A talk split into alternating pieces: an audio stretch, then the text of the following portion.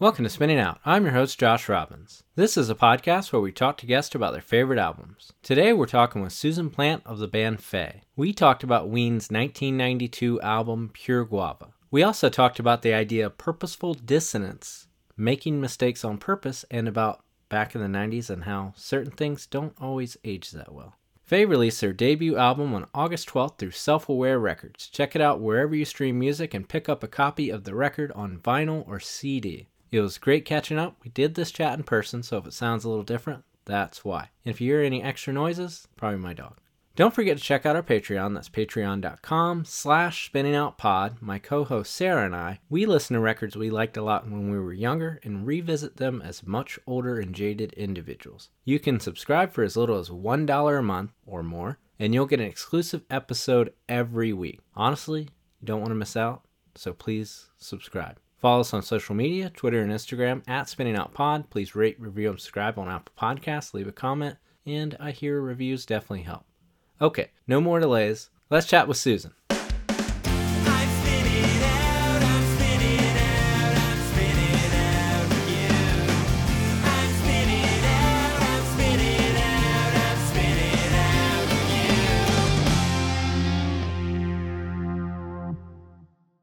Hey Susan, how's it going? Pretty good. How are you? Uh, good. I always like start these off by like saying what day of the week it is. I think I did that on the last one, so I'm now doing that again. So, It's a Monday. oh it no. sucks. Um, but okay, so we are talking about Ween's album Pure Guava from 1992 that was released November 10th, 1992. And it came out on Elektra Records and it was produced by the band. Uh, this was their third album, and what I'll ask is when was the first time you heard Ween or this album? Okay. The first time I heard Ween was a song off of this album, and it it was from Beavis and Butthead. Um, they had an episode where they made fun of Push the Little Daisies, and I was probably, I don't know, thirteen, and it was just so fucking weird. And it just i don't know it was just something completely different and i remember buying the cd and the whole cd was just completely unlike anything i'd ever heard before so it was just kind of like different funny you know teenage kids Uh, what do you feel like you were listening to before that point, or like at at that point when you first heard Ween? What else were you listening to? that's a good question um uh they might be giants was kind of a family thing. I think you had someone else on the pod do that. And it was really kind of entertaining to hear someone else admit that because it does feel kind of like outing yourself as a big dork. Mm-hmm. but And this isn't. i know it kind of is but it feels like a natural progression Yeah, into yeah. like no it's cool. They make fart jokes. I don't know. Um and a lot of inappropriate stuff but i'm sure we'll dive into that. Yeah. um but just I, I I listened to They Might Be Giants and then Ween and then I don't remember very much until I was like 16 and started like really getting more into music. Um, so probably just a lot of like top 40 stuff to be honest. Um, what do you feel like you remember? Like what? It, what was it about? Like they might be giants because it, it's probably like whatever, whatever hooked you for them. probably Yeah. was the same thing that hooked you for Ween. They Might Be Giants was kind of passed down by my older brother and sister um, because they listened to it, and then it's just kind of playful and just quirky. And Ween was playful and quirky in a darker way, so it just kind of felt like a natural progression as I got older to move to that. Yeah. Did that lead you into liking things like Pavement or whatnot? Yeah, pavement. Um, I'm gonna totally blank on any other example. Um, I listen to a lot of weird stuff. Um, There's like a weird pipeline with Ween. It's like I feel like, and I know this is kind of jumping ahead because this isn't where they were at this point, but there's this idea of it's kind of like wherever they decided to go, they could have ended up landing more on like a pavement side, or they could have landed wh- where I feel like they are now in they- the zeitgeist is like uh, almost a jam band. yeah, because they got hooked in with Phish, I think. Yeah. that and like whole Phish thing has like happened. covered them a bunch of times. That's what it was. Phish Yeah. covered one of their songs, which, like, yeah, Phish fans were just like, ah, zombies for that stuff.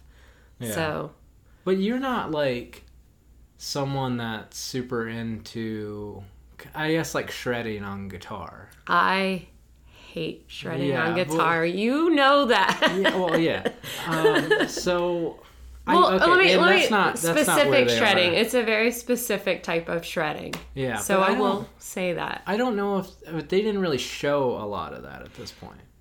No, no. This sounded like seriously like two 13 year old kids and, you know, a fucking eight track Yeah, having yeah. fun. And I think that's what appealed to me at the time. Yeah, I feel like when listening to it now, I'm like, I don't even know how you would make something sound this like fucked up. I guess like just running things through tape machines and kind of like turning pitch shifters and stuff. So Yeah. I'm like, how? I, I just kind of personally think I'm like, how would I even like get like GarageBand or you know anything Right, to, to like do these kind of things because I can't get these kind of like natural tones. That's more of like a recording thing where I, I get kind of obsessed with that. Like, how are they even doing this? And I think a lot of the answer must have been like tape machine. Do you think so? In listening back to this album, do you think that they purposefully just like there's a lot of like cut ups and laughter and stuff during it? Do you think they did that on purpose or do you think it was just the take they got? I was really trying to figure it out because there's a, like a couple of the songs Yeah. where they just crack up at the end. Um, I think that there was this strange thing. I think a lot of these people were coming from punk aesthetic, but they weren't technically punks, or at least like it was already so warped at this point because like they formed in I believe like 1984. And this is their third record, but I believe like their first record came out in like 890. I think, I think it was the- like 89 or 90, Yeah. yeah. and uh, because like the one before this, I'm blanking on the name of the the pod. Yeah. Uh, that came out in '90, I believe. okay. And so you sent me the Weenology. That deep dive. yeah, and it was like when it was. I knew it was short when Yeah. I got into it, but I felt like for some reason, like when it was over, I was like, that felt like five minutes long. Like it just, and it's also like, but it also felt perfect for the band. Like it was It like really was. it, it just kind of was like whenever they even like talk about kind of where they grew up it feels like a oh, i don't know why i'm thinking of it this way i mean there's more local references almost like growing up in matthews like in charlotte Yeah. like growing up but it almost makes me think of like a new england village like where they lived in pennsylvania yeah. feels like the most villagey type place kind of towny feeling Yeah. a little bit. Yeah, for sure. I Very totally towny. agree. this is the most towny like lo-fi band ever I feel like they've probably because I think that was just like a fan made that maybe. Yeah, I would assume it almost has like the feeling of like I think the person got like a grade on it for college or something or high school, you know. But, it's like- it's not poorly made per se. It's just I, I'm sure they've amateurish. watched it. I'm sure they've watched it and they probably fucking love it. How yeah. I mean, not? it's like by saying it feels amateurish, it also feels like everything Ween was about in like the best ways because I think that's almost like the elements that bands around the time, like even like Sebadoh, were taking from punk is just simply the idea of being able to do it yourself. Right. Like, and it wasn't.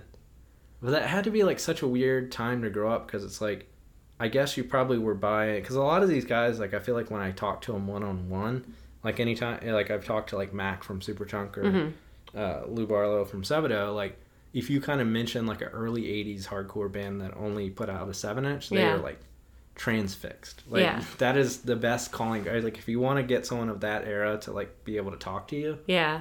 talk about like avoid seven inch or something like kind of some kind of thing because they just light up about it but it, then when you think about like the music they created you're like it doesn't seem to like completely line up you know But it's like they're trying to achieve that in their own way. yeah they just Yeah. it's like they were people well actually there was another video i watched about uh dean ween i get them kind of mixed up which one is michael honestly, I have no idea. I think oh dean is michael Dean. Um, all right. Dean is Dean is the bigger one, the, and the Gene tall is the so littler one. Gene is the one that does most of the singing, I think, and I Dean that's is like more of the for lack of a better term, shreddy guitarist. Yeah, because I think like though they both kind of got into playing guitar, like I feel like any of the time you saw any shredding, Yeah. except for, well, I, won't- I, won't- I'll stay on the one, Okay. um, but there was a uh, like a Vice video, like Noisy Vice, uh,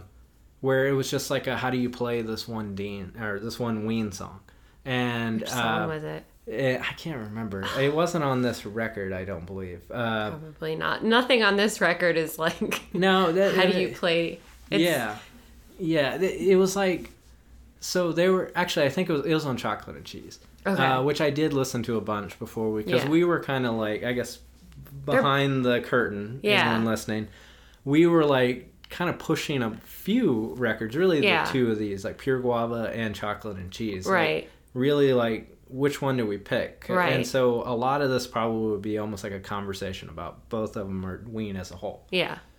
So it was a song off of uh, Chocolate and Cheese, but I kind of just wanted to get a feel for these people.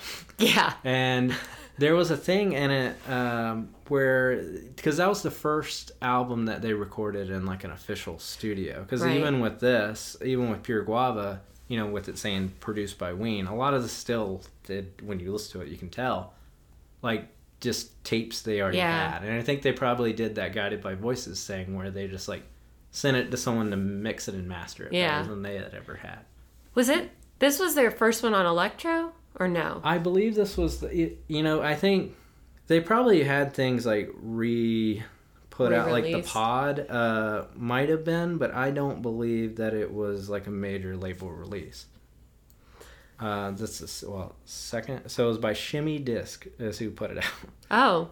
Okay. So but actually the St. Andrew Weiss, um, who I believe yeah, he's worked with them a lot. Um, he did. Oh, damn! Andrew Weiss has done so much stuff with the band, and also played in. I believe Andrew played in. Uh, yeah, he played in Rollins' band as well, because he's like a New Jersey guy. That's right. And they like did a tour with. Didn't they do a tour with Rollins band? Yeah, like Henry Rollins. There's like videos online. Like Rollins was like always preaching the gospel. Yeah. man. Like Which is so weird that Yeah. they turned into like this Phish fandom band, but they had like both go anyway. Well, there's like that flyer, like early on, uh, when they were definitely still doing like the, you know, the two of them and like a drum machine. Yeah. That's when there that flyer I sent you, uh, Fugazi with Ween, Yeah. and I know there was another tour around probably that same time. I don't think it was the same lineup, but it was like Sebadoh with Ween or Seb- Sebadoh with uh, Fugazi. such cool Yeah. shows. Uh, but I know that those Ween shows were definitely still with like a drum machine, and they would kind of like taunt the audience and things, and kind of like make fun of They were uh, like- Fugazi fans for being too serious. I just wonder if they were kind of just like I don't know. In watching the Weenology video, it was like it's kind of like watching this weird performance artist version of being a band. Yeah. Like I don't know how seriously they took it ever. It's a weird But thing. they're so good at when they when they decide like we're gonna write a song that sounds like this. It's like a little funny, sometimes inappropriate, which but there's a yeah, there's a there's a lot of that. lot of inappropriateness in re-listening to a lot of this but it's like they're paying homage kind of to to different artists and they do it really well it's kind of annoying how good they are at it Well, there was this weird thing that I feel like a lot of bands were doing where it was like the humor at times to me feels like you're almost scared to actually say a thing. mm-hmm You know, and it's like I know that this is a band that is funny.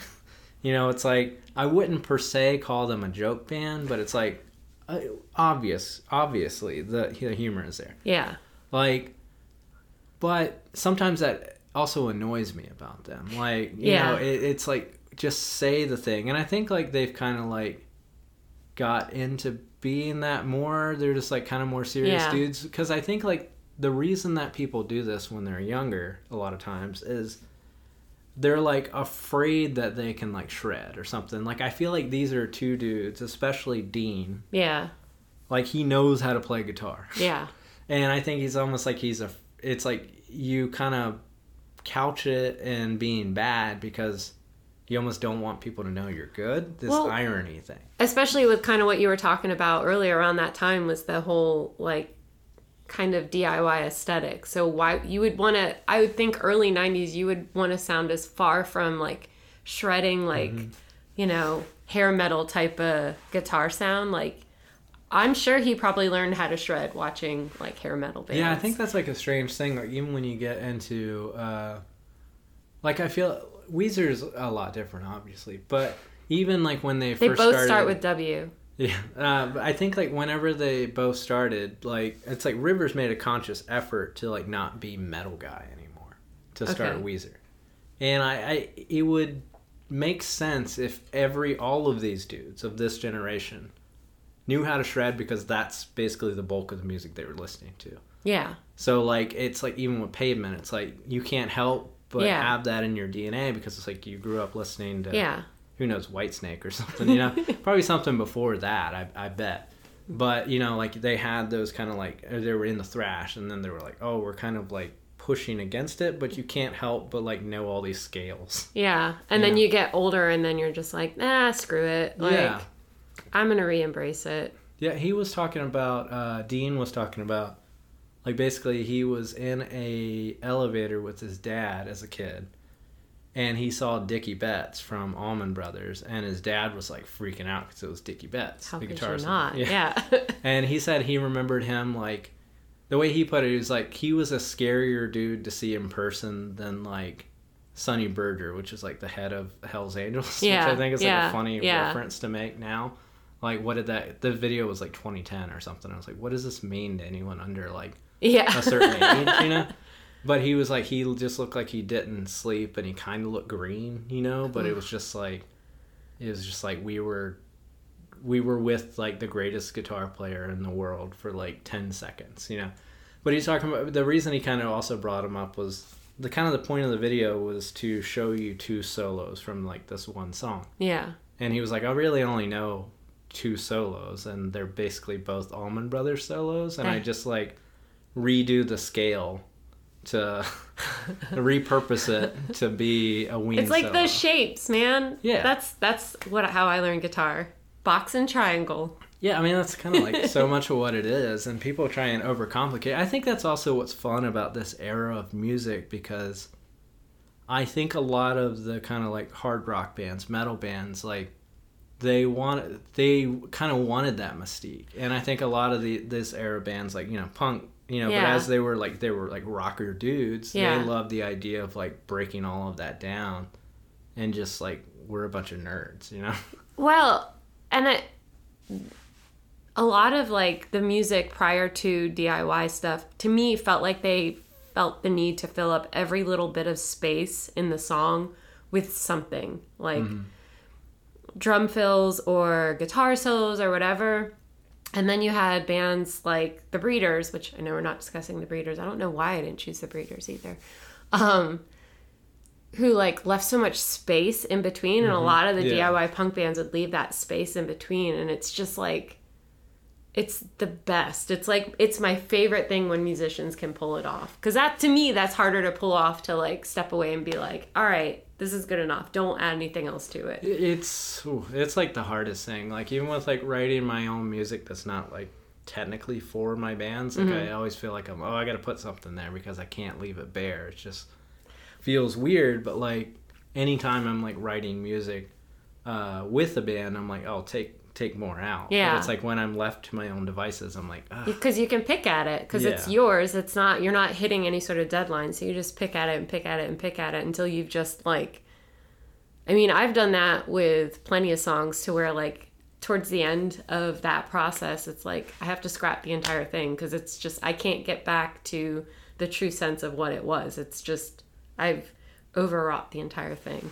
Yeah, it's interesting because I think like sometimes when I listen to like early Allman Brothers or even like the first Dickey Betts record, um, I think in our minds we think that it's so full of like every space is filled up.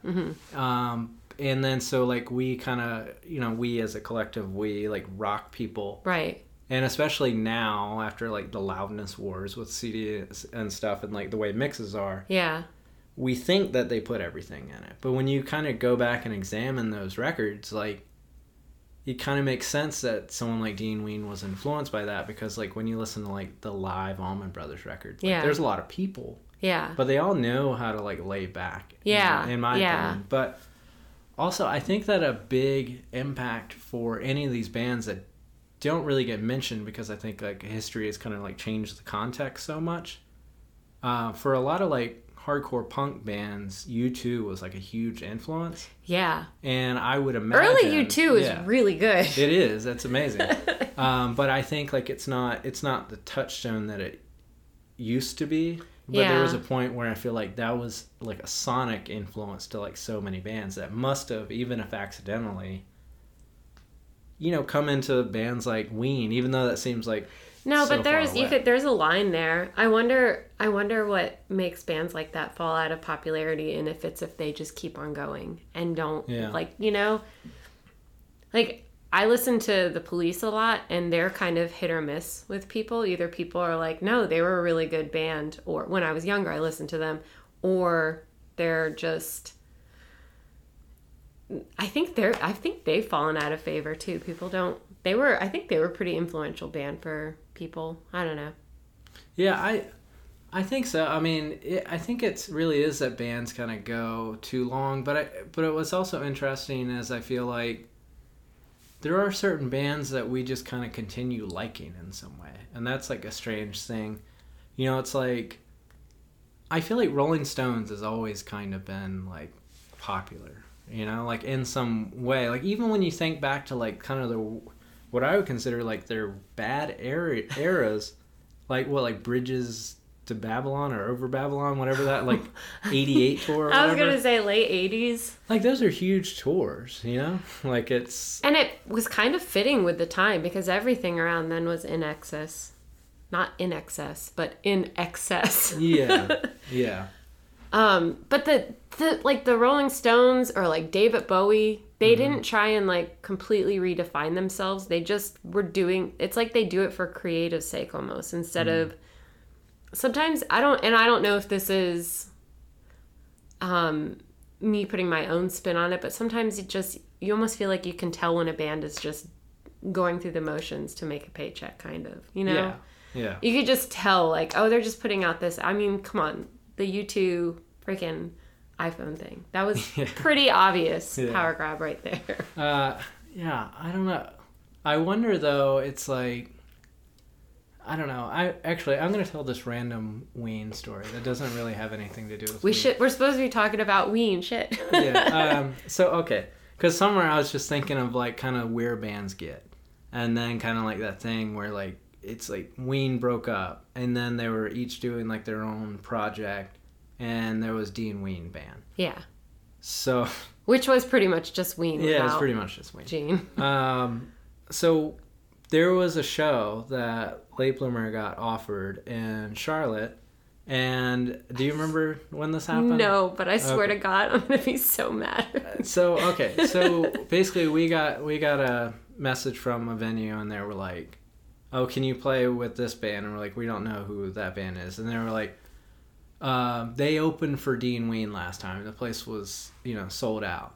okay and we were like uh, uh all right i mean you're like you're like and so we were like i'm not really sure but so then we were kind of like how much money can we get we never had Right. that conversation right you know it's kind of like oh we'll be there usually Yeah. but it was like i don't know about this and they were like they were kind of like trust me it's gonna be good this there was a packed house last Yeah. time and we played it there were two paying people or at least two people in the audience and essentially it's like it's not really to the fault of the band that played it's Right. like the venue was like overselling because they were like oh well we had a good show and this band opened for dean ween and i think they were like friends with them but they were like basically a richmond local band okay you know but yeah. they were like they were older than me so they Yeah. were probably guys that knew him for a long time you know and so it was like hey why don't you do these like couple shows with us you know but that's like all it was and i've been that band yeah yeah yeah but it was just so funny that like yeah, I just that's what I think. Sometimes when I think of Dean Ween, I think of that kind of story. I and- thought you were gonna say Late Bloomer got asked to open for the Dean Ween band, Oh, that- and I was about to end this and just like leave and be like, I'm a- done. there would be no question of like that would be a show where we'd be like, just we'll be there. Yeah, Like, I don't how could you to- not? Oh my then, gosh. then I'd be like, oh, I guess I should have mentioned something about money, but you know, but it would like without a doubt, like Yeah. Dean Ween or uh, Aaron, was it Aaron Freeman's band? It's called like Freeman. Is that what it's called? I don't know. So Aaron Freeman is Gene Ween, right? Uh, yeah, Gene. And I heard. Have you heard any of his newer stuff? One of it, like sh- one of his songs, showed up in my Spotify, like uh, I think like 2020, the year of the pandemic, and it's like a really somber, depressing song. But it was good. But it's like about sobriety because he's sober now. He got sober. Like that was why they broke up. Mm-hmm. I read the gossip. I know. I'm in. When know. did they break up? Was it like? I think it's like 20 2005, 2006. Okay, okay. Uh, because it was right after. No, it actually was later than that. I'm wrong. I'm wrong. Because like they put 2010, put back out in 20, 2005. Yeah, I think you're right. what like Mollusk came out in like Yeah. 2005 or something like that. I think they're back together now. Yeah, they Fully. did. They reformed, um, which of course they did. Yeah. You know, it's like they can't stay away from each other. But also, I it's you know even like when we I think about like I guess Rolling Stones again, they never went away. Like No. even with Ween, it's like.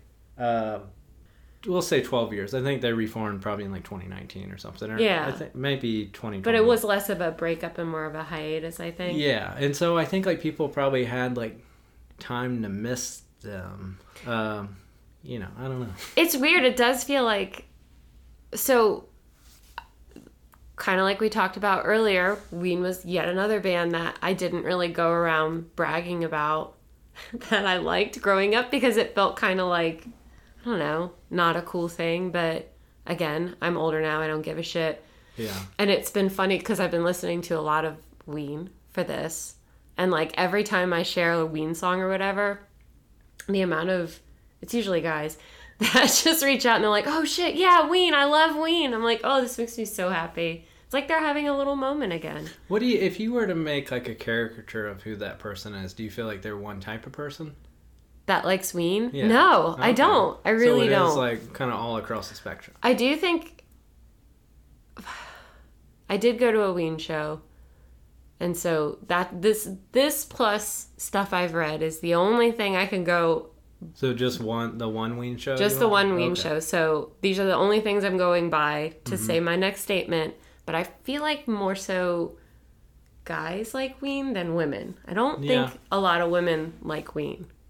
Um, and I'm trying to. It's like okay, when you say that, I'm like, yeah, of course. But then I'm like, but why is that? Why do I even go yes? You know. I mean, this album is like the reason that I discovered it on Beavis and Butthead is very telling. Like just from the beginning. You know what I mean? They're Yeah. just like it's like teenage boys doing fart jokes. Do you think then? Do you think like they might be giants might have like a more well-rounded fan base? They Might Be Giants to me is more of the NPR fan base, where Ween is a little less so, a little bit, a little bit rougher around the edges. I don't know. They're almost That's like this- completely. They're almost probably the same person, but it's like I don't know. All I can think of is there's. I mean, I don't know. The show hasn't aged well, but all I well, this probably hasn't aged well, so I'll bring No. up this reference. Uh, so, do you remember that show, The Man Show?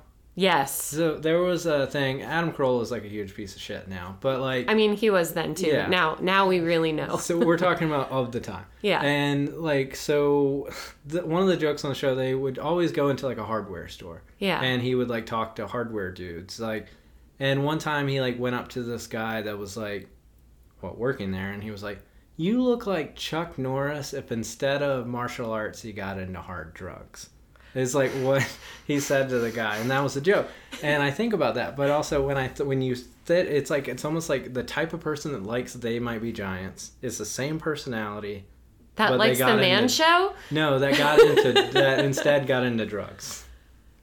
Uh, wait, Ween is that? Ween is that. Okay, It's got the it. same personality yes. type. Yes, But they yes. just were like, and you know, not even Absolutely. like harmful. Absolutely. Absolutely. Best. That is the best Fun way. drugs, probably, but you know, That is the best description. No, probably a little across the it, board. it depends where your journey takes Yeah. you. Yeah. and whatever, that's fine. You know, That- I mean, because it's, so it's some, it's like some of the same jokes, but it's just like it's darker. yeah, it's it's more warped. You know, I mean, there's things like actually in this record that's like roar, roar kind of things. Oh know? man, I love it. But it's like if you were to just take like uh, Constantinople, but put like a pitch it up or something, you know, like Istanbul, but like know- just kind of pitch it up and down throughout the song. That's like what the difference of Ween with They Might Be Giants. I recently re-listened to They Might Be Giants, and it was fine and it was fun, but I did not like get reacquainted on like such a love level with them than I did with Ween re-listening to Yeah, all I these albums. yeah, saying that it's like some of the same. It does feel like it's like when they're crafting a song. I feel like there's a lot of the same tenets there. But I love what they're doing on Pure Guava, where they're like playing with like the pitch shifting and Yeah, there's like a that. lot of Makes it- terrible songs on this album. like Yeah. just like dumb songs. But there are like there are like songs on this album that like on the later albums like Quebec where you're like, "Oh, okay, I see where they're going." And then like I mean, Quebec is I think their greatest album, but What do, you, what do you think they're doing different here than they are Quebec? Because I didn't spend a lot of time with that. Before you answer, I feel like one of my friends one time I was like, I'm not. It's probably like five years ago now. I was like, or less time. Um, I think I heard a Ween song and I was like, I like Ween, and then and then I was like, can you? It was actually Kyle Emotron. I was Yeah, like, yeah, yeah. Because he's a huge Ween fan. That tracks. And he, he was, I was like, make me a playlist. And he's like, oh, I have playlist. He Oh, has, yeah, like, yeah, he has yeah. like five or six playlists. And he's like, what playlist do you think you want? Okay. You know? And then I was like, give me the like, nor, give me like, I'm just getting into it. Right. And I like really liked that one because it was a good smattering. Like some of the stuff, more of the, uh, I think a lot of the more straightforward songs. Yeah, and Quebec is a lot of the straightforward Yeah, I guess stuff. that's so. Do you feel like production wise, they I think it's more instrumenta- more instrumentation. That's kind of when they start shredding and stuff. I think so. Well, I mean, that, no, they start shredding a little bit in chocolate and cheese. You can hear if you listen to all of them, you hear the progression of them. It's almost like I wonder if like the first couple of albums are like, yeah, this is fun. Let's just see where this goes, and then it was like, oh shit, people are paying attention. We have to be a little more serious. Like just you start taking yourself a little more seriously with yeah. your art when anyone gives you any sort of attention. Yeah, I mean, too, like, I think the idea of like what your live show is probably oh, obviously like changes kind of like how you make records too, because in a sense, like I feel like you make records. Like I still make records with the idea that I have to play a 25 minute set, like most of the time. but if you get to a point where people are expecting you to play for like two Yeah, hours, yeah. then your record. I could have a panic hour. attack. What? Oh. You're like, you're, yeah. well, your record could be an hour, you know, Yeah. or you can stretch out. you Yeah, know? yeah. And so when they were still like opening for Fugazi, it's like let's just make it weird for Oh 30 yeah, minutes or yeah. something. You know, so I, they I were probably imagine. such a fun opener band for a show like that. I don't know. That had to be a trip to be at. When do you think? At what point in their career do you think you saw them live? I was trying to think about this. I think it was probably, it was definitely after Chocolate and Cheese came out. Do you have? You don't have that year, do you? I don't know what year that was. It was before Quebec, so it, it's probably like 2000. is Chocolate and. Cheese is after the, the record after this. So Yeah, I think I want to say 2000. 2000. yeah, and Chocolate and Cheese I think was like actually it was uh 94 I believe. Okay. Yeah. Yeah, Yeah. 94 95 because they were putting out records pretty steadily. Yeah. like, Yeah. around this time It was definitely 2000. I because it was right before I um moved. So yeah, yeah, crazy. actually. Oh, okay, so the Oneness came out in 1990, and uh, the Pod 91, this record 92, Chocolate and Cheese 94. Okay, yeah. Yeah, and Virginia Beach, baby. oh, okay, that is. I feel like that's the best place to see them. I also feel Sure. like Charlotte probably is like a secret, really like strong place. Yeah. Yeah, Because Charlotte really seems to like, like even on a local level, like I feel like if you're a little like weird, Yeah. then people tend to like you more. Isn't that lovely? I mean, it, I guess it is if you. It works in my favor. like, you know, but like I, I feel like a lot of things that people like, it's like, I don't know, like Don Tellings comes to Yeah, mind. Yeah, yeah, like yeah. Uh, Patois. You know, it's like these bands. You know, they're even like local, kind of like loved if they're not like the biggest band in the world, but I feel like people revere them in certain it's ways. You know. it's kind of appreciating the art the art aspect of music Uh, yeah. instead of just the performance aspect. It's, Yeah, I feel like from my experience, when bands are kind of like, this is the thing that we do, like just straightforward kind of rock band. Yeah. If they're huge, they're huge. You know, they're gonna get. But like on a kind of local or level or small venue level, that's Yeah. not technically what that might go to Raleigh first. You know. I could I could never be that I, I couldn't be in a band like that. Yeah. I don't know. Um, but yeah, 2000 was when I saw them and I got to go backstage. Backstage. Yeah. How did that? Um, well, again, as I said, there were not a lot of women in Oh, so the audience. Get her. No, we were. It was me and two of my. We were college girls, and it was three college girls screaming for them to play one song that is inappropriately titled. That I'm not gonna say. That was it from Chocolate and Cheese, or No, it wasn't. I was. I thought it was. I think it's from the Pod. Um, it's their Prince cover. So if you know Ween, you know you know the the Prince version. It's not their Prince cover, but it's their Prince song. So we were screaming for them to play that because we were obnoxious yeah. you I mean, I feel like teenage girls being funny and then it was like come backstage and then we were the worst groupies ever because we were just like hi and then we left Yeah, I remember I had a friend. I, we went to see GWAR, and his girlfriend was essentially summoned by someone in GWAR, and then yeah went back with GWAR. Yeah. and we never really spoke of it because we weren't going to be like, you guys didn't go no, she. oh one of my one of, one of my college friends is like can my boyfriend come too Did so he came back with us too i think it was just extremely disappointing Oh, so they were really just like, and it was just gene ween like it was just him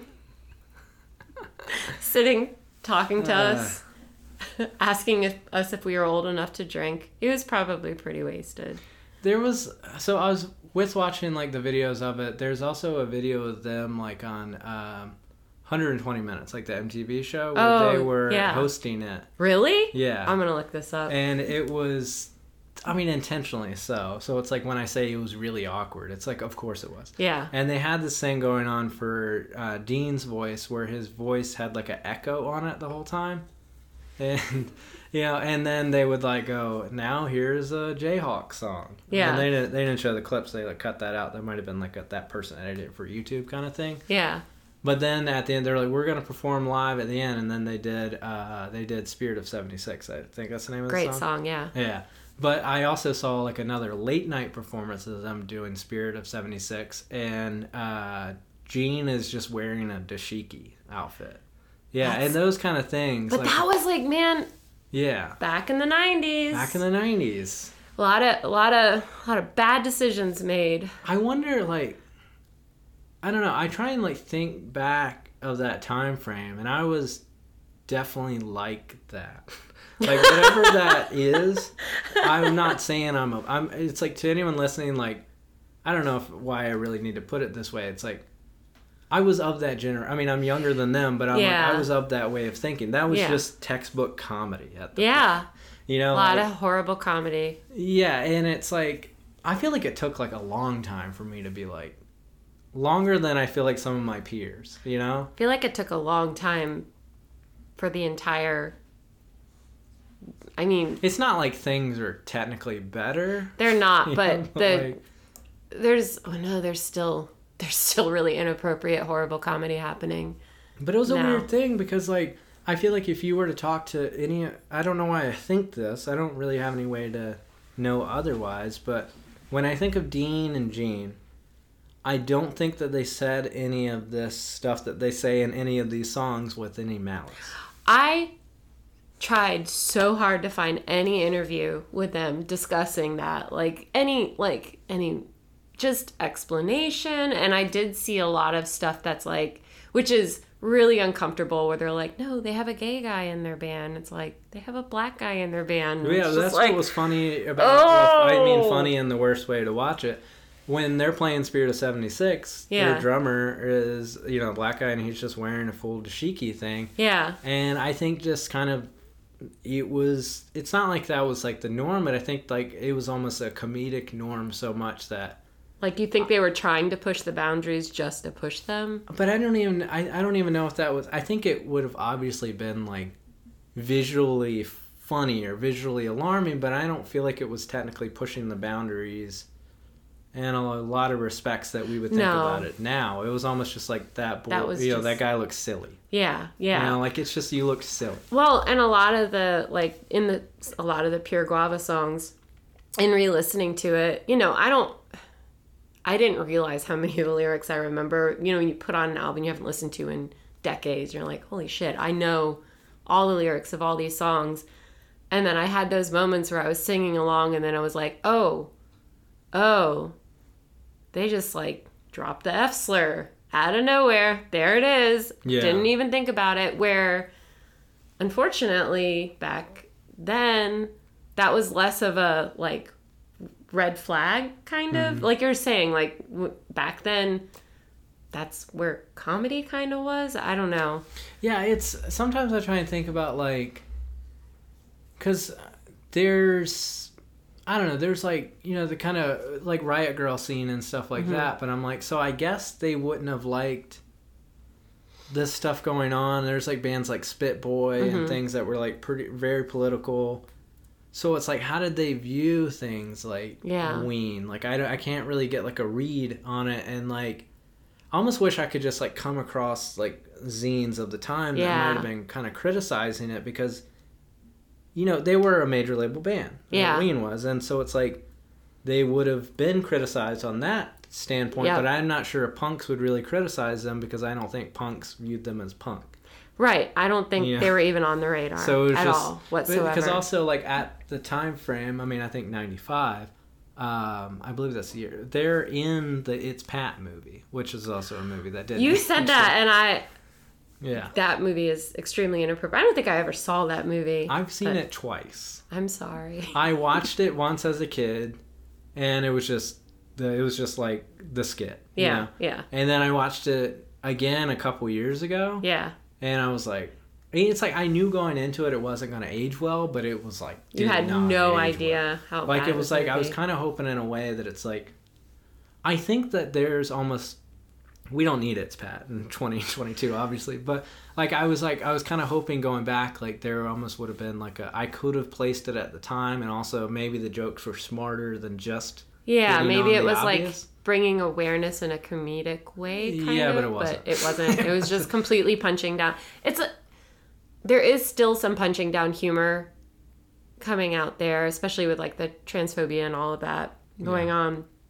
But I feel like specifically in the '90s, that whole punching down humor, because you, this is like Jerry Springer and all of that stuff is going on around the same time, like we were garbage people. We still are, but we were really garbage people then. We just liked filth, just awful punching. Like, I don't, I can't even think of a good example. I mean, even Jeff Foxworthy was kind of punching down humor, you know, like, and he was so milk toast. yeah, it was like so easy. G-rated, but you know, like I mean, It had that feeling to it though, where it was making fun of other people. the specific scene in it's Pat though that they're in, um, it's like Pat is at the a Ween show, and then Which is they're so like- weird. How did that I don't know. How did that come? I want to know, like, who pitched that idea, how that came to be. I don't. That's what's crazy. Like, there's comedy movies around this time frame where it's like Mudhoney is in Black Sheep. I do remember that, and that was Yeah. amazing. And that's like crazy. They were like giving these bands these opportunities, like writing them into it, and they're never like technically good scenes. You know, it was like I think, think- of Black Sheep. It was like a rock the vote kind of scene. It Yeah. m maybe it's just the whole like grunge era, you know, alternative music, and it's probably just movie studios being like, get some band in here to appeal maybe to the it still kind of happens because like in the new Jackass movie, Machine Gun Kelly's in it. So is that the is that the analog to that? Is that the right phrase? Uh, I don't Is that know. the correlation to this time frame? Is, is Machine Gun Kelly the That's true. There's I'm probably still sonically. awful trash stuff happening, and I just don't but pay attention to it. pop culture wise? Yeah. I don't even think they would have been Ween would have been that. big. No. That's the weird thing. I'm like, how big was Ween at this point? But they're in They an were SNL pretty- movie. I feel like chocolate and cheese was like yeah, I remember that being kind of a big thing which is wild because the teens. this. I mean, Pure Guava is a weird record, but Super weird. almost in a way, I feel like chocolate and cheese is weirder because it's better produced. Yeah. So all the weird stuff kind of sticks out more. Yeah. And it also feels so much more annoying because of it.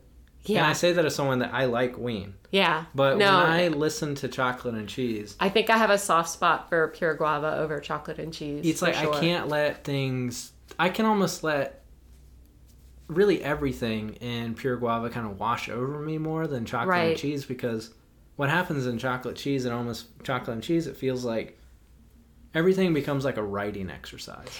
Yeah. And they're big on that. yeah. You know, like you were saying, like, oh, it's like their Prince song. You know, like, Oh yeah. It's kind of a that's what they fun thing to into. listen to their songs and try and determine what what they were trying to mimic. of a quick detour. So that it's Pat scene. So Pat is at the concert, and uh, they both go up to like the whole band goes up to her, like uh, you know Dean and Gene, and I think all the other people Yeah. that were in the band. Um, and they're like, "Hey, Pat, do you want a mushroom?"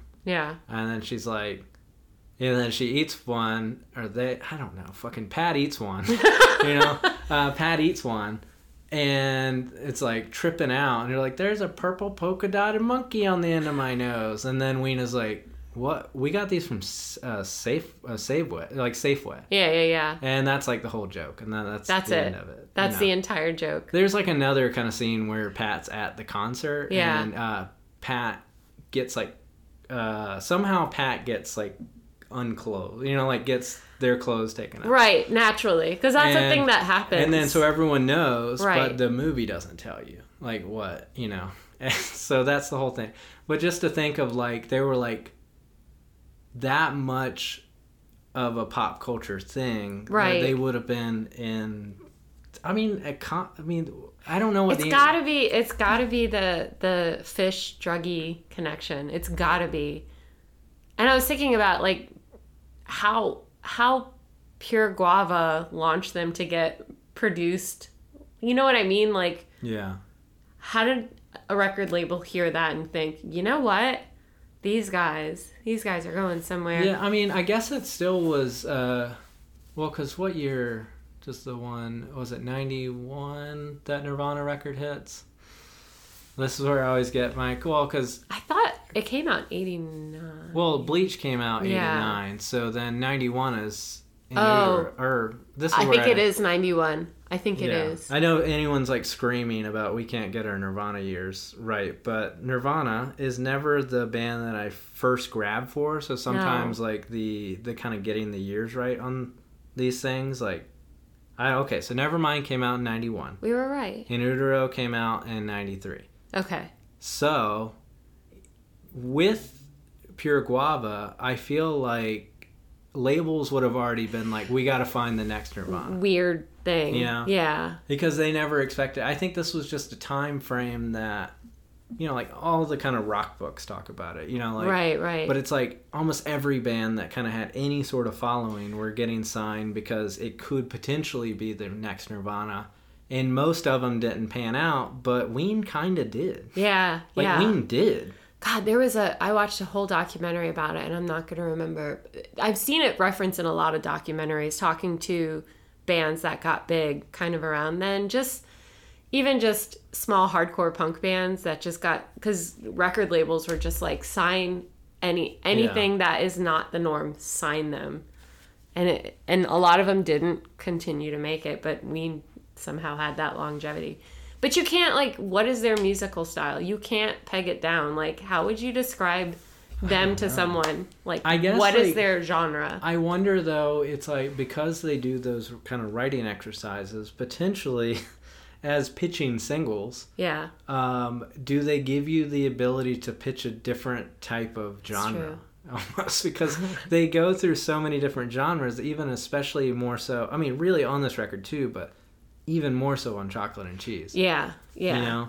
But okay, so kind of going back to something you mentioned, because like I said, with Pure Guava, I feel like a lot of the content of it can kind of wash over me. Yeah. And like I've, you know, anyone listening has known, I've talked about like lyrics aren't the first thing that kind of hit me. Same. And so, um, what are they talking about on this record? I don't know. I I don't know. I don't know. I I learned a little bit about some of the Quebec songs. Mhm. I tried to dig into it. I, I found the least amount of stuff written up about Pure Guava. I Well, Pure like. Guava is the record that I feel like it's like the one before the Yeah, yeah. So it's like I- it, is almost the one that well, people like you and me might push Pure Guava as our favorite because it's kind of the got a it's a little bit more nostalgia. But, it's know, nostalgia for me, but yeah, it's. You know, yeah. I feel, and I, I was thinking about how you were saying you, it washes over you more easily than um, chocolate and cheese, and I really think it's a production thing. Yeah. I think this type of like these types of songs sound better in that kind of lo-fi way, and when you start overproducing them, it's just it's less it's less like you're experiencing art happening and more like it's kind of being shoved at you and it's Yeah. not it's it just doesn't feel the same Yeah, it's like whenever you kind of give any of these bands like more money, they kind of just become rock bands and just the sense that they were probably originally pushing against, but yeah at heart, they're still rock dudes. So I feel like dudes at heart once that they got millions of dollars, however much it was, you know, uh, that's gonna come out. Like you think they got millions I, at this time. I know. Okay, I know for like Guided by Voices for like Alien Lanes, it's like they they say they spent like I don't know whatever number is given like five thousand dollars. They're like, no, we spent like fifty. yeah yeah They're like basically any we didn't spend any, really anything. Yeah. Like we had to buy the tapes for like their tape machine. yeah But other than that, it's like it's just all the the you know the label yeah and whoever like paid to master. it. So it's like the record itself to make didn't like cost anything. yeah And I think this record, you know, Pure Guava kind of fits into that because you know, it's like it probably costs a lot for marketing after that point, but it's it still was essentially done by them because on that Weenology documentary, Weenology 101 we need to if you're we need to for it. figure out who who did it so we can plug them. Yeah, uh, it's I mean it's on YouTube, so just like yeah check out Weenology. weenology it's it's very insightful. Um, the guy talks about like, and I think like Wikipedia says this too, but a lot of what this record was was kind of like tapes that they had already given to friends, yeah. And so they just kind of cobbled it together into a record. yeah. You know, uh, they were just like recording kind of like mixtapes and kind of like weird noises and things, Yeah. and kind of like making their own little. and they were still in like high school right they're totally that's what it is that's the allure they were the they were the people i would have been friends with in high school So actually, what it says online is many of the songs in this album come from at least two tapes that the band made for friends, including one titled "Spring Tape" and the Caprice Classic tape. So, that's what they said in 1993.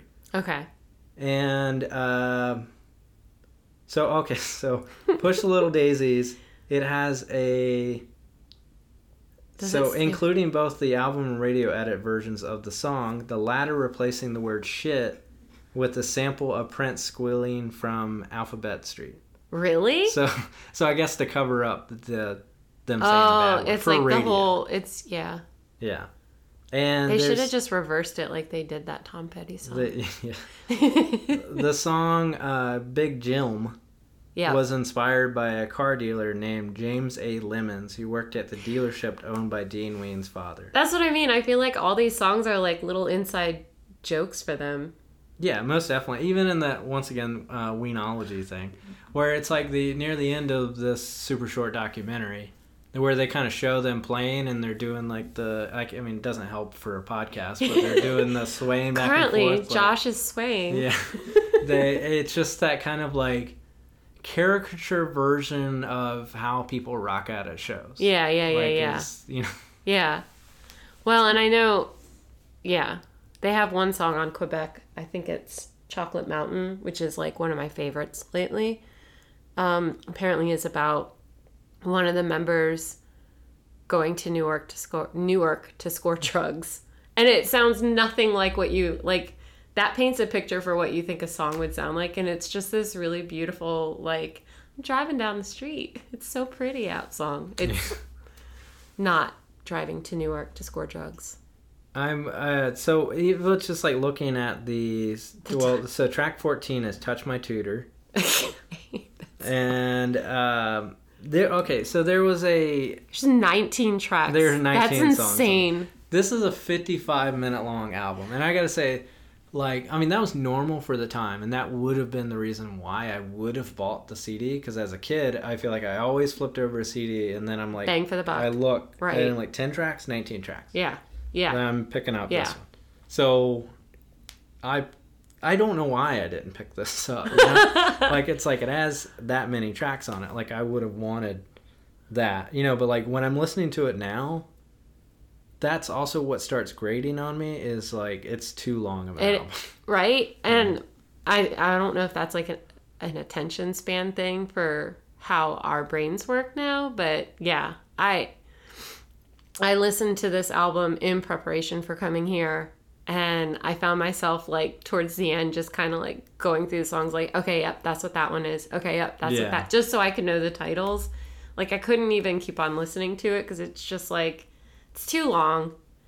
It's like Yeah. it's one of those albums that it's good to like throw a song or two on a playlist. And that's yeah, that's good. why I liked. I really my favorite release of theirs is the playlist that Kyle. you know, because it's like it gives you a good mix of it because I then you this get playlist. The I I don't well I I changed Spotify accounts uh, so I I need to just get it back from Did it have the country songs? it had the country songs and I love those songs but it's So also good. like anytime I've tried to listen to the full country album it's a little much. No, but it has like that's I feel like every single one of their albums is like it has like at least three really good songs that makes the entire album redeemable for me for some Mm-hmm. Yeah, reason. for It sure. makes me think fondly of it, but then I listen to it and find myself like, uh, no, I don't. If do this that was song. a I was gonna say ten songs but if honestly if this was like a twelve song album it would be way better in my book. Like I feel like it would be not that they need help. Like this is a huge record. Chocolate and Cheese is a huge record, but it's like right, personally, I feel like it would. I would want to go back to it. yeah, You know, and so like instead of just being like, oh, I'll just put on like Ween radio. you need to listen to Quebec. Do you That's feel like it one. does? And do you feel like it's more of a concise Yep. record? Yep, and it ends well. And it just it's like it's got a good beginning to end. I'm not I am not an album listener.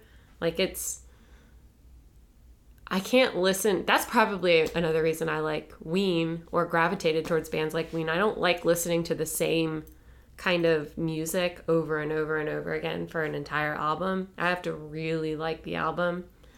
Um, Quebec is a little bit more co- cohesive than these albums. It's less like, you so know, you think it helped with them kind of like almost shifting genres and shifting the way they sang? they like still almost- did it. I mean, their first song on Quebec is a total Motorhead Yeah, yeah. rip off, but it's done so well, and it's I did listen start. to that song, and I was like, "That is a it is a spot on." If if someone played that for you and just was like, "This is a Motorhead," you know, it was never released, would you not be like, "Oh yeah, that"? I would just buy it because Yeah. it's like Motorhead has kind of silly songs. I mean, Yeah. they have just like the dumb, dumbest songs. Yeah. know? like they have some serious songs about like World War II, but they also or World War One um, are just yeah something Yeah. about amphetamine or something. You know, um, so that's Probably ninety nine percent of their stuff is about amphetamines. Yeah. So, but that that's like a strange thing. Like I don't feel like when I'm writing music, I can't point to something and then completely land there.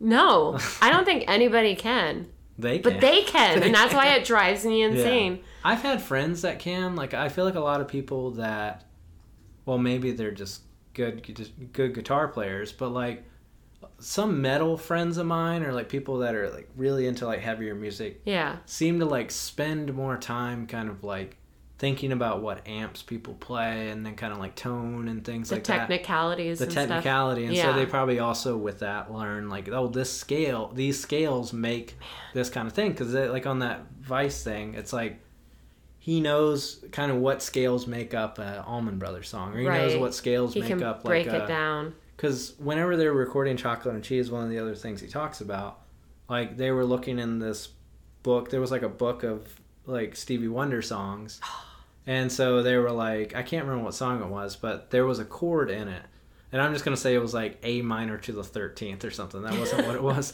but like it ended You're up being the whole riff of it was you know they wanted to put because andrew weiss was like you guys only put two parts in all of your songs like so put a third part Yeah. and so to kind of fuck with them, they were like, let's just find the most obscure chord that kind of works with it. And it Yeah, ended yeah, up yeah. being essentially the Stevie Wonder chord.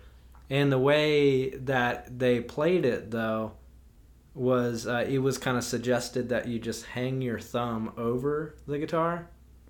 And then the guy on the video was like, couldn't you just put your finger and bar it? And he goes, no, you have to do the thumb hanging over to make this specific chord. And like Dean thought it was like the funniest thing ever. like still, it's like he's like fifty something now. oh my this point. gosh. They're probably I don't know. They're probably I wonder. I wonder. I text, super I, I texted you and was like, uh, "Ween is just the most annoying people you know," exactly. you know. And it's like, I I mean, I'm I'm in a band like that, so I I understand what it's I'm like, probably that person. you know. But like, and I'm not, yeah. So I'm not saying it is like really the worst thing. It's just a fact. yeah. Yeah. you know and i don't know that's i don't know what it i guess going back to what we were talking about at the beginning like i don't know what was going on to make society this way at this point? Yeah. you know was it the was it just historically was it actually just coming out of the reagan years that just made everyone like fucked up? And are we going to do that again after coming out of like trump you know like are we back I don't think we need to go into that territory. Well, I think I'll make like- this podcast really just too sad real fast. Well, maybe it'll be a slightly different version, and maybe we are we are. Maybe we'll it. all be dead. Maybe, but I'm like, humor was just so like, not even on like a problematic level. It was so fucked up and just like, okay, they're like mascot being boognish. So it's like that's like almost a riff on Descendents, like Yeah, the all yeah. and Allroy kind of thing. Yeah. Like, it's like people were obsessed with mascots at this Yeah. point in rock. But I guess also, you know, like we were talking about earlier, all of their the rock bands they grew up liking, or some of them, Yeah. had a mascot. That's what I'm thinking. And the, these mascots, like both of the ones you just, the Boognish and, and Descendents, they're like anti mascot mascots. You know what I mean? Yeah. I It's guess like- I kind of answered my own question. Yeah. Yeah. Yeah. And also, yeah, coming out of the Reagan years was awful and just, I don't, everything felt, I don't, I can't say that. I was like five.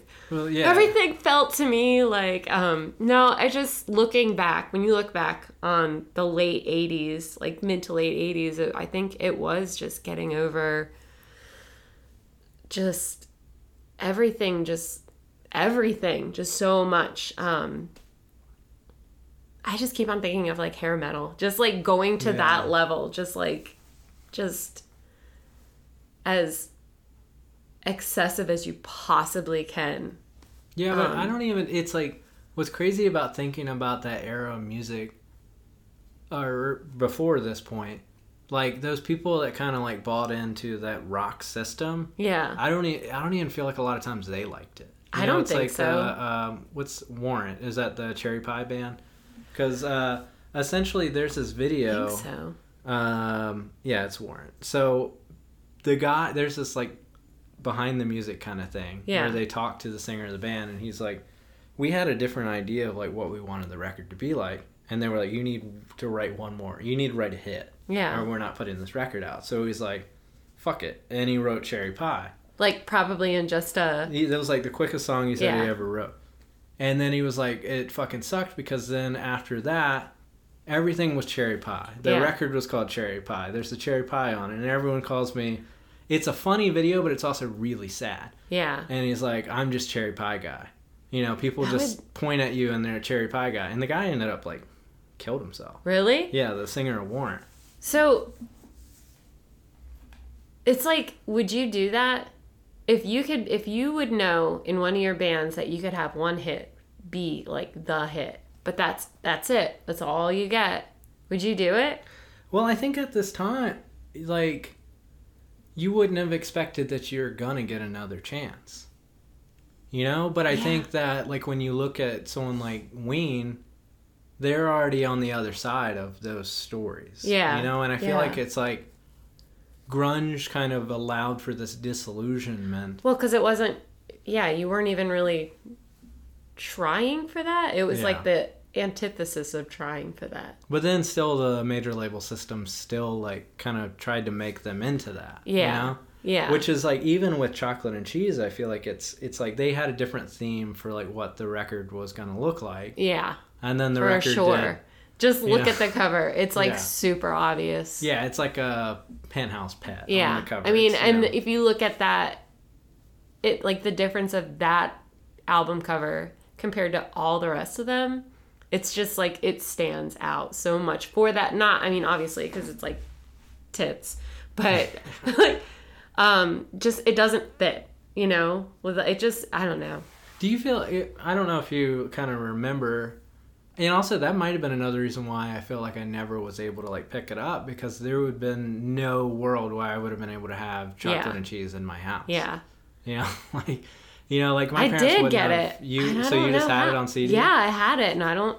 I guess it just wasn't. I don't think your parents weren't strict in that way. I don't think. Kind they they're pretty. My parents are pretty normal about like I'd say they were pretty like in the middle with that stuff. And I I had a I had two older siblings that um I mean my sister dated guys that were into like Green Day and Mudhoney and all that stuff in the mid '80s. So they were potentially already like. They were already kind of desensitized, so- desensitized by the time I came around. So I think if I, as a parent, uh, if I heard my kid listening to something that sounded like Ween, you know, like just kind of thinking about like how my dad would work, like I was able to kind of trick him into me listening to heavier bands because when I brought home like Christian ska bands, it was Yeah. all just like clown music to him.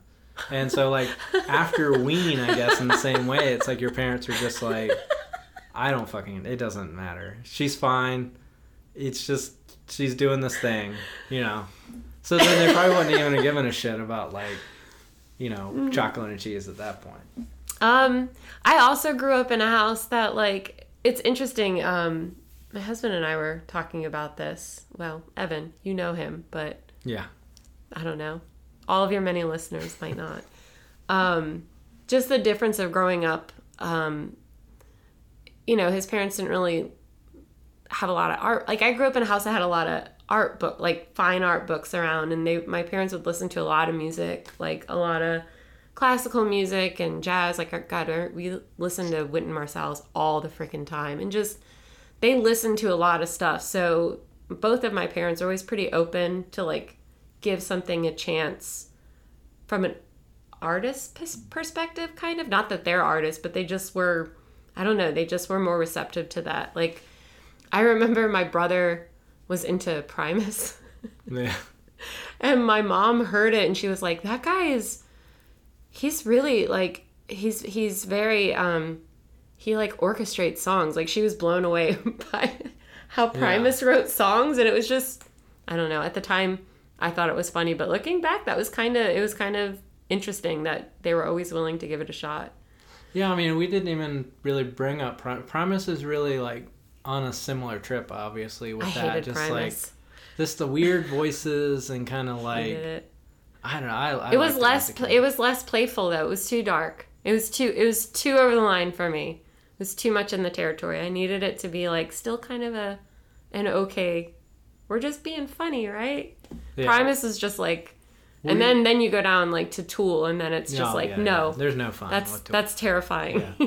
yeah. Um, were you ever listening to like Red Hot Chili Peppers or anything? no, Because I'm trying to I mean think I did just because of the time, but I never had like Red Hot Chili Pepper seed. They're also a weird band that I feel like kind of like mentally have kind of changed from like how we view them as to like kind of what they were viewed as at the time, really before Pure Guava, but there was a point in the early 80s like they were just like a punk band. Yeah. And it's such a strange thing like even outside of them like how big of a hole kind of funk had on punk at the time Yeah. you know i mean which doesn't technically really i mean it doesn't really show itself in ween but it's like somehow i feel like it fits and i just can't think of how It was kind of like honestly a lot of white guys just I mean, isn't that a tale as old as time? yeah Trying to trying to mimic yeah he was talking about uh in one of that that same guitar video where he was like dean was like you know it's Allman Brothers or if i need like a sad solo then it's parliament Yeah. you know and just like the kind of juxtaposition it's probably somewhere in between like when they when they kind of pull from their rock Yeah. things it's parliament and That's so interesting to me. Write, writing music in that way. It's just I don't know, it's just different. It's kind of what you were saying earlier like like you have metal friends that know all the chords and all of that stuff and and can pull from it that way and I don't know. I that's just not how I do it at all. but do you i guess like getting into like your own music do you feel like well like since you learn piano in like a classical sense do you feel like you have that ability to kind of pick out what kind of scales go into songs or on a creative level or is, or is it almost two separate things So on piano, I can definitely like piece together chords and just like I can easily sit at a piano and just play. Like I don't have to really think about it. I just play. Um, I specifically wanted to learn another instrument and not learn any of the theory behind it because I just feel like for for me at least writing wise it just kind of boxes me in to know like well if I go from this chord to this chord and then it's just not trying to do something com- it, it's hard to try to do something completely different. I'm not saying anything i write is like anything completely different but it's hard to um, think outside the box if you're if you're in it at all and just coming at it completely naively was just enticing to me Yeah, it's interesting. I guess like even thinking about Ween that they're able to, from obviously being guys that seem to know. Yeah, it's a, when you said that, that surprised me. I, I really would have pegged them for kind of just learning their instruments on their, you know, not like having that much of knowledge of it. So now I'm just even more impressed that they're able to make songs that sound outside of the box when they know, you They know, know, what the box is. yeah, You they're like- fully, they know all the corners. I almost feel like the more and this is this is almost a false statement I'm about to say. like I know there's not truth to, but I felt like the more I learn as a musician, the more it, it feels like it's harder to write songs. Right. And like, but when I first started picking up bass and I was like writing early late bloomer songs, I could barely play bass, Yeah. and like the sky was the limit. Yep. you know, chord changes, you know, key changes would be damned. I didn't know. Didn't matter because you didn't know. I knew kind of when it sounded like it was in key, Yeah. but I didn't really. It's like on a bass, you just slide it up. Yeah. Oh, I'm in a different key. I don't know. But now it's like I kind of know that you don't do those things, and so it almost makes me feel like I have to stay more standard because I know like the box exists. What do you mean you don't have to, you're not supposed to do those things? Well, it's. I mean, I don't know that much, so it's not keeping me too confined. But I feel like knowing more Yeah. kind of limits me. It's like letting it's kind of like letting your ego get in the way a little bit. Like Yeah. it's it's once you know it's like it kind of goes back to what I was saying earlier like if you're just your first your first songs you write, your first EP or or album or whatever is is maybe for a lot of musicians like going to be your it could be your most creative like creatively free stuff that you ever write because like you're not trying to prove yourself necessarily maybe. Yeah. you're just like trying.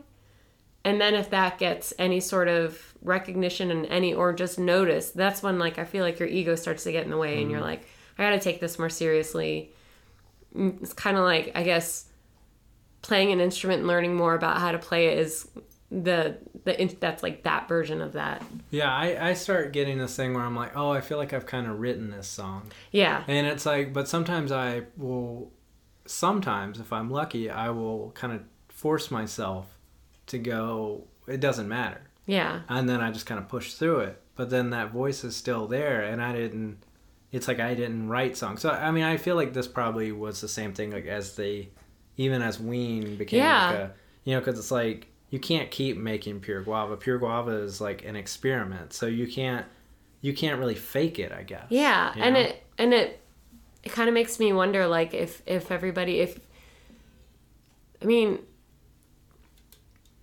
are we infinitely creative like in our brains? You know what I mean? Like there's got to be a point where you just are like that's all my tricks. That's all I have. Like this chord pro like these versions of chord progressions or whatever that must just be how how my brain works and I can't really go beyond this.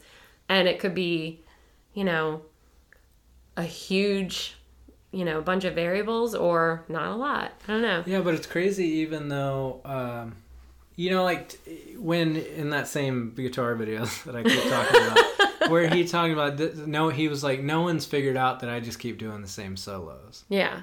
Then I'm like, I can't, I mean, one, I can't do those solos. Yeah. And two, I mean, I didn't hear it. Like, it's like that, Yeah. even within what he feels as a confine, there's so many different possibilities. He's he's essentially talking. Let's say it's like ten notes. The combination of the ten notes is like what is that? 10 factorial? whatever it is mathematically. Yeah, but that's a lot of options, you know. Yeah. So even at the thing, it's like if you're like, oh, GCD, yeah. you know, and they're oh, I guess I'll write a song DCG. That's two songs. Yeah. You know, so those three chords, and then oh, I learned a minor, so I guess I'll throw that in too. Yeah. You know, and then it's like. but that's what I'm saying. Then yeah. you get to that point where you're like, I only write the same stuff, but it that's only to you maybe. That's your ego. Yeah. Yeah, it's like it's a tough thing. It- well, so I guess since I'm on a podcast and I make great transitions, um, What a you- segue. do you feel like did you have any of that speaking to you while working on the most well the Faye record that will be out by the time we put up this record? Yep. Um my ego getting in the way.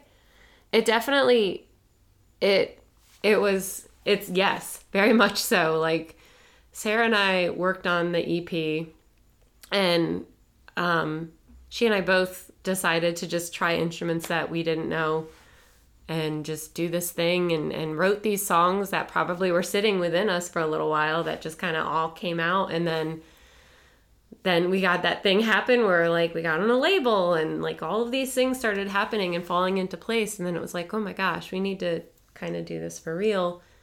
And then it it did slow down writing a little bit you know just like what what what do we want to sound like what do we really want to do um, so this album is a little bit darker and we really spent a little more time with thinking about transitions and just really crafting the songs a little more and really giving it more thought. Um, that's not why it took so long, but it's one of the factors. Yeah, and so do you think that does Ween like have any influence on like how you think about songwriting at all? Uh, not directly, but yes, I love dissonance. I love when stuff. That's kind of why I pushed back when you're like, well, I'm not supposed to do that. I love when something sounds wrong and it's done on purpose. I just think that, and I don't even have the guts to pull it off to the level like I wish I could, but especially when you have a song that has one note that sounds just way wrong, but then the rest of the notes kind of come to meet it and it just sounds perfect. And it's just this, it's like, ah, it's just so cathartic when that happens. And they do a lot of stuff that's just purposefully wrong. You know, just the notes sound wrong or the levels sound weird. And like, that's why I was kind of asking earlier about Pure Guava if you think it was just that was the take they had and they ran with it.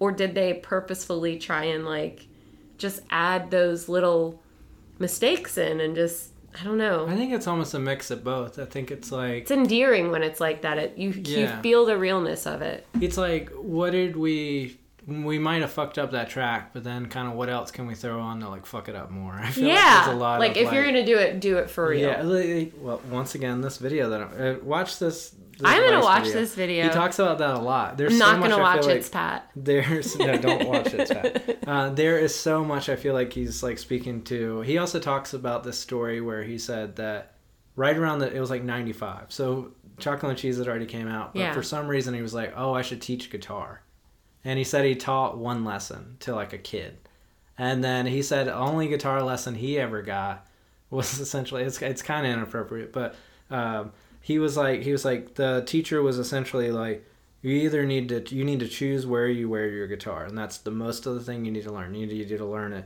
you need to wear it below your dick or above your dick what? that's what dean ween told this guy but he Which said did he choose? he he said uh, he says he does above you know but he's like you so gotta not do like the low. That feels like more of where you.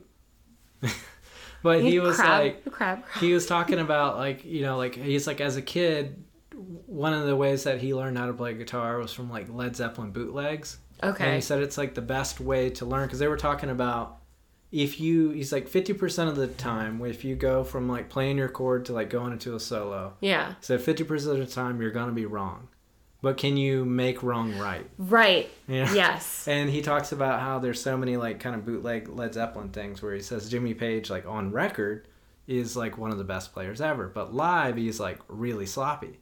And he I talks like that, about, though. I like yeah, when he it- talks about where he like he'll do a scale, he'll kind of like bend too much, and then he's out of it, but then he kind of does this Jimmy Page thing where he kind of comes back in just right, where Yeah. everything's fucked up in between, and then he's like, burp, you know, back Yeah, in, yeah, and then you're like, oh, it's right, you Right. know? Yeah, And you don't know if it was ever like if it was done on purpose. Or it's a it's a very like it's like you know it's like listening to jazz musicians play when they can um just have sessions where they just go off and they somehow all find their way. Like we saw that high pulp we we watched high pulp play um recently and watching them i spent i felt like i spent the whole time watching them trying to see like how much of this is practiced and like or you guys just like now it's your turn to go off and Yeah. just go off into space but just come back to this key you know around this time and give us a nod like Yeah, I mean, I think that that's like a neat way to kind of like write songs, and I guess a compliment to Faye. I feel like you all are very good at like kind of doing that noise thing and just kind of coming back in on the same like we'll come in on the one, you know. Yeah. You know, like that was a there was like an interview with uh someone from Parliament actually. Yeah. And uh We get compared Boots, actually Bootsy Collins was like you know, like uh, James Brown would always tell him, like when he played with him, he's Yeah. like, whatever you do, come back on on the one. You know, you can do almost anything, but you got to be right on the one, or he, Yeah. he would like find them. yeah You know? And you know, so like that's like an important thing. So I think there's almost times where I feel like when you're watching Faye, it's like maybe it kind of in the progression, you know, guitar wise or bass wise, that's like, but it always feels like it comes back in on the one. You know. yeah that's on purpose Yeah, I mean, I'm, I'm, I'm used to that kind of thing a lot too. I mean, I know a lot of probably uh, musicians are, yeah but yeah, doing the wrong thing on purpose, or even no not it's not purpose. always on purpose But I think that's a fun way to be, even if it's not on purpose. you know, Yeah. like yeah. ultimately it's i mean i it's supposed to be just creating you know and having fun doing it and doing it with fun people Yeah, I like what's interesting is I feel like when I see people on stage and if they like make a mistake or they kind of like hit a note that's not right, those are my favorite moments. yeah But when I feel like I'm sitting down writing my own music, yeah then I'm like, ugh. Yeah. It's like it's like, but that's what I love, and that's what I love in Ween. That's what I love when I hear it Yeah. in little glimpses in Faye, because you know Faye isn't Ween, obviously, but you know it's like I love those moments, you know, in live settings. you yeah know? yeah and yeah and even on on on albums and recordings that one there's i mean ween is chock full of it but there are plenty of other albums where you do hear just something that you're like i bet they didn't originally want that in there and someone convinced them to keep that little whatever it is like a a breath or whatever it is that just happens like or a little bit offbeat you know? Just something happens that just makes it more magical somehow. Yeah, I feel like uh, my conversations for the past almost month have like gotten back right to this point where I'm talking about essentially. I guess the thesis almost is, I kind of hate click tracks, Yeah. you know, but I get them. I get mm-hmm. why we should do them, and I get why we should aim for it.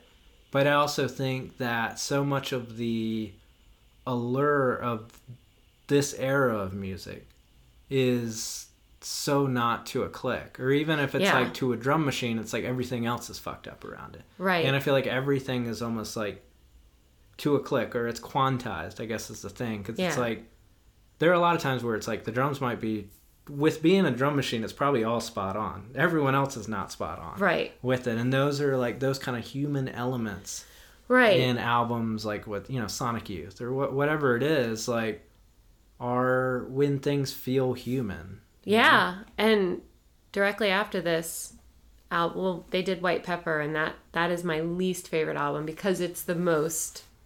It feels the most produced and the most to the track and the most like serious and just, just overproduced basically, and it's just I. It's interesting. It's not for me. Any music that sounds like that, I just have learned it's not going to be something I'm interested in.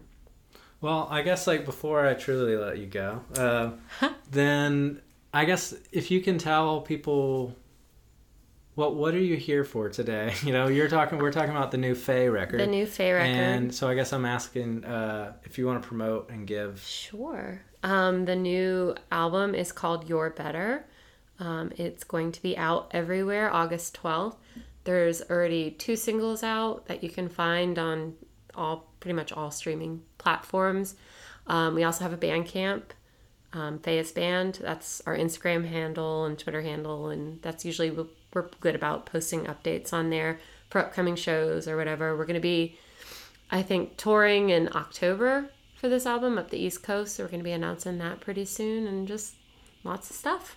Yeah, and uh, you should have vinyl by then, but I know you'll have uh, CDs on, definitely on the release date and everything streaming. So uh, I've been fortunate that I've heard this record for you know a good uh, period of time. Yes. You know, A nice, a nice long period of time. Well, you know, it's just it comes when it comes, and Yeah, there was there yeah. were reasons in the world why there is it's taken so lots long. of reasons. And if anyone doesn't know, vinyl plants um, are like the slowest thing right now.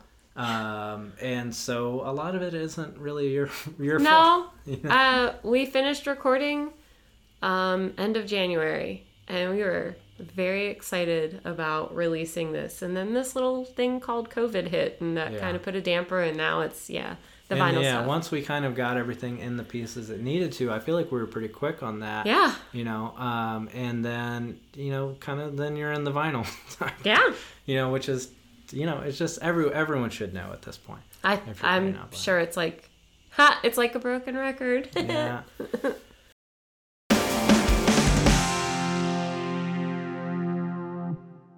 Welcome back. Thanks again to Susan for coming on the pod. It was great catching up, even though see you every week. Please check out the new Faye album, You're Better. Pick up a copy direct from them and catch them on tour in October. Okay, next week we're talking with Danny Nogueras of the band No Win about Everclear's 1997 album So Much for the Afterglow. More on that next week. Once again, don't forget to check out our Patreon. That's patreon.com slash spinningoutpod. My co-host Sarah and I, we listen to records we liked a lot when we were younger and revisit them as much older and jaded individuals. You can subscribe for as little as $1 a month or more, and you'll get an exclusive episode every week. So don't miss out. Once again, follow us on social media, Twitter and Instagram at Spinning Out Pod. Please rate, review, and subscribe on Apple Podcasts. Leave a comment, and reviews definitely help. Thanks as always to Sarah Blumenthal for editing the pod and Pretty Maddie for the theme. Okay, see you next week.